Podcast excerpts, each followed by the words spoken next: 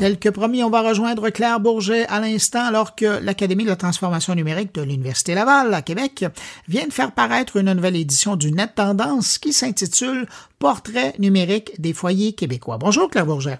Bonjour Bruno et bon début d'année. Ah ben bon début d'année, c'est vrai, on a jusqu'à la fin de janvier pour se dire ça. Alors, euh, plein de données intéressantes et de défis intéressants aussi. Merci, on va souhaiter ça. Puis plein de, de, podcast super intéressant de ton côté. Ah ben c'est bien gentil, merci beaucoup. Mais pour ça, vous allez m'aider, ma chère, parce que encore euh, cette semaine, il y a euh, l'Académie de la transformation numérique qui a publié une nouvelle enquête de Net Tendance, un nouveau fascicule, et là, vous vous intéressez au portrait numérique des foyers québécois. Mais il y a un angle particulier, et, je pense que c'est ça qui est intéressant de souligner, et vous vous êtes vraiment beaucoup intéressé au service de visionnement en ligne. Ça bouge. Hein. Si on compare aux, dernières années, là, il y a du mouvement cette année. Oui, il y a du mouvement. Ben, en fait, euh, en termes d'entrée en matière, effectivement, on a pris le volet euh, divertissement en ligne pour la, la, simple raison que tout le volet autre équipement électronique, ça ne bouge plus. Ah, sérieusement? Ah, vraiment. Euh, on a atteint comme un plateau? Ben oui, puis je pense que les, euh, les fabricants d'équipements, ils sont pour quelque chose. Les équipements, les ordinateurs, il euh, n'y a, a, pas beaucoup de renouveau.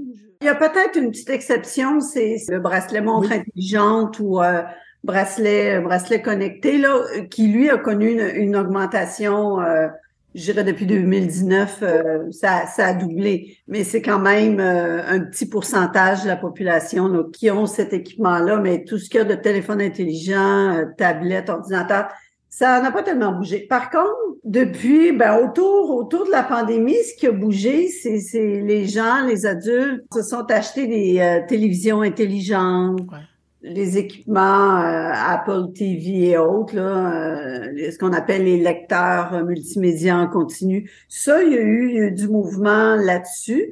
Fait que ce qui fait qu'effectivement, après ça, quand on regarde les services de visionnement euh, en ligne, mais évidemment... là, il y a du mouvement. On a, on a du monde là, de, de ce côté-là. Puis on a, ben, depuis l'année passée, il y a du mouvement, effectivement, là, euh, Netflix qui a perdu un peu de plumes. Euh. mais par contre, il y en a d'autres qui en ont pris euh, Prime Vidéo. Avez-vous l'impression qu'il y a un vase communicant là-dedans? Ah, définitivement, il y a un vase communicant. Puis c'est, je pense, c'est, c'est beaucoup lié au contenu présenté. Puis quand on regarde, en tout cas dans nos résultats, le pourcentage, si je compare euh, ben, 2021-2022, du côté euh, des services payants, euh, on était à 71% en 2021, puis on était à 68% en 2022. Tu sais, on, est, c'est on est dans la marge d'erreur.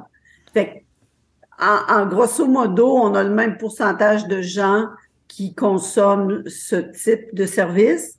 Mais en termes de produits utilisés, ben là, c'est là qu'on a nos, euh, notre effet de vase communicant.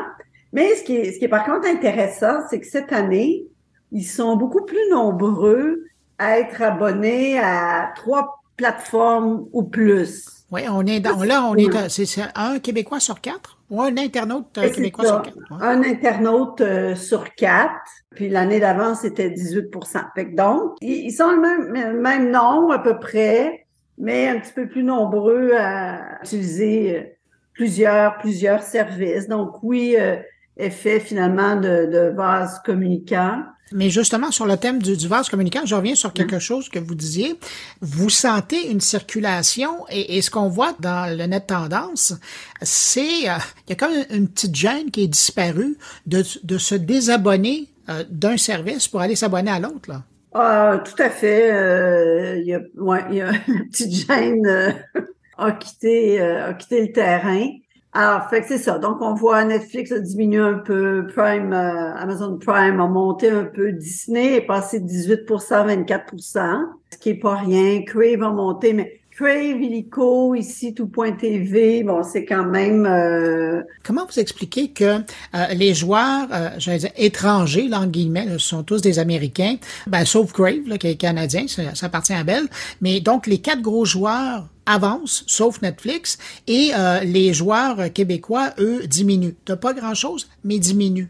Ça demeure, c'est des petits pourcentages. Je regarde ici euh, tout.tv, on était à 8% cette année, euh, c'était 9 on, on, reste dans autour de 10 tu sais, je dirais pas que ça diminue, en tout cas dans, dans, dans ce cas-ci. Illico, euh, bon, il y a un petit écart de 2% C'est des tout petits écarts. Fait qu'on est dans les marges d'erreur. Fait qu'encore là, ça tourne, je dirais, autour de, de 15-16% mais il bouge pas beaucoup, Illico. Puis les, les, les majors, là, en bon français, c'est là, oui, là, ça bouge, puis c'est beaucoup lié à, à, à, l'offre, aux séries euh, qu'ils offrent. Là, on a vu sur Netflix, euh, je pense qu'il y a du contenu, comme ils appellent, français-canadien, ça c'est dans le québécois. Leur offre de contenu euh, augmente. Bon, est-ce que ça sera assez pour... C'est sûr que les gros canons... attire toujours. Hein. Ça, ça, attire, ça attire beaucoup. Ben justement, à ce sujet-là, Claire, vous avez regardé euh, l'intérêt des Québécois en fonction du nouveau service là euh, ou du nouveau forfait qui est, qui est proposé par Netflix avec publicité.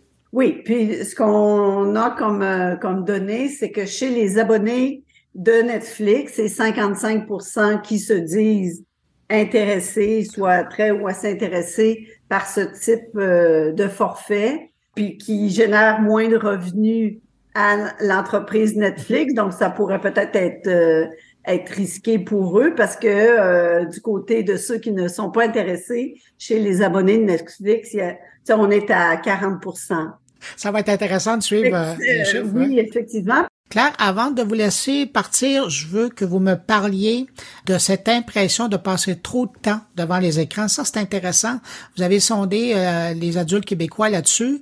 Et, et je suis pas, suis pas sûr que c'est une bonne nouvelle, mais euh, ils ont l'impression de justement y laisser trop de temps. Oui, ça fait trois années consécutives qu'on pose cette question-là. Puis encore cette année, chez l'ensemble des adultes québécois, c'est 40% qui nous disent euh, que leur temps passé devant les écrans a augmenté depuis l'année précédente. C'est quand même... C'est impressionnant, oui. Parce que ces gens-là ont pas plus euh, d'heures par jour que nous autres.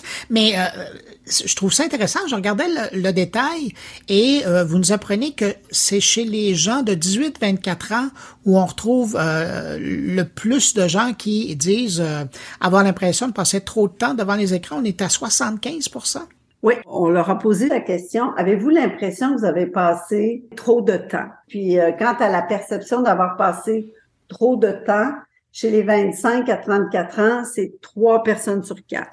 Fait que là, c'est des, petites alarmes, euh, ces, résultats-là, sur cet aspect, hmm. je dirais vous nous laissez de quoi penser.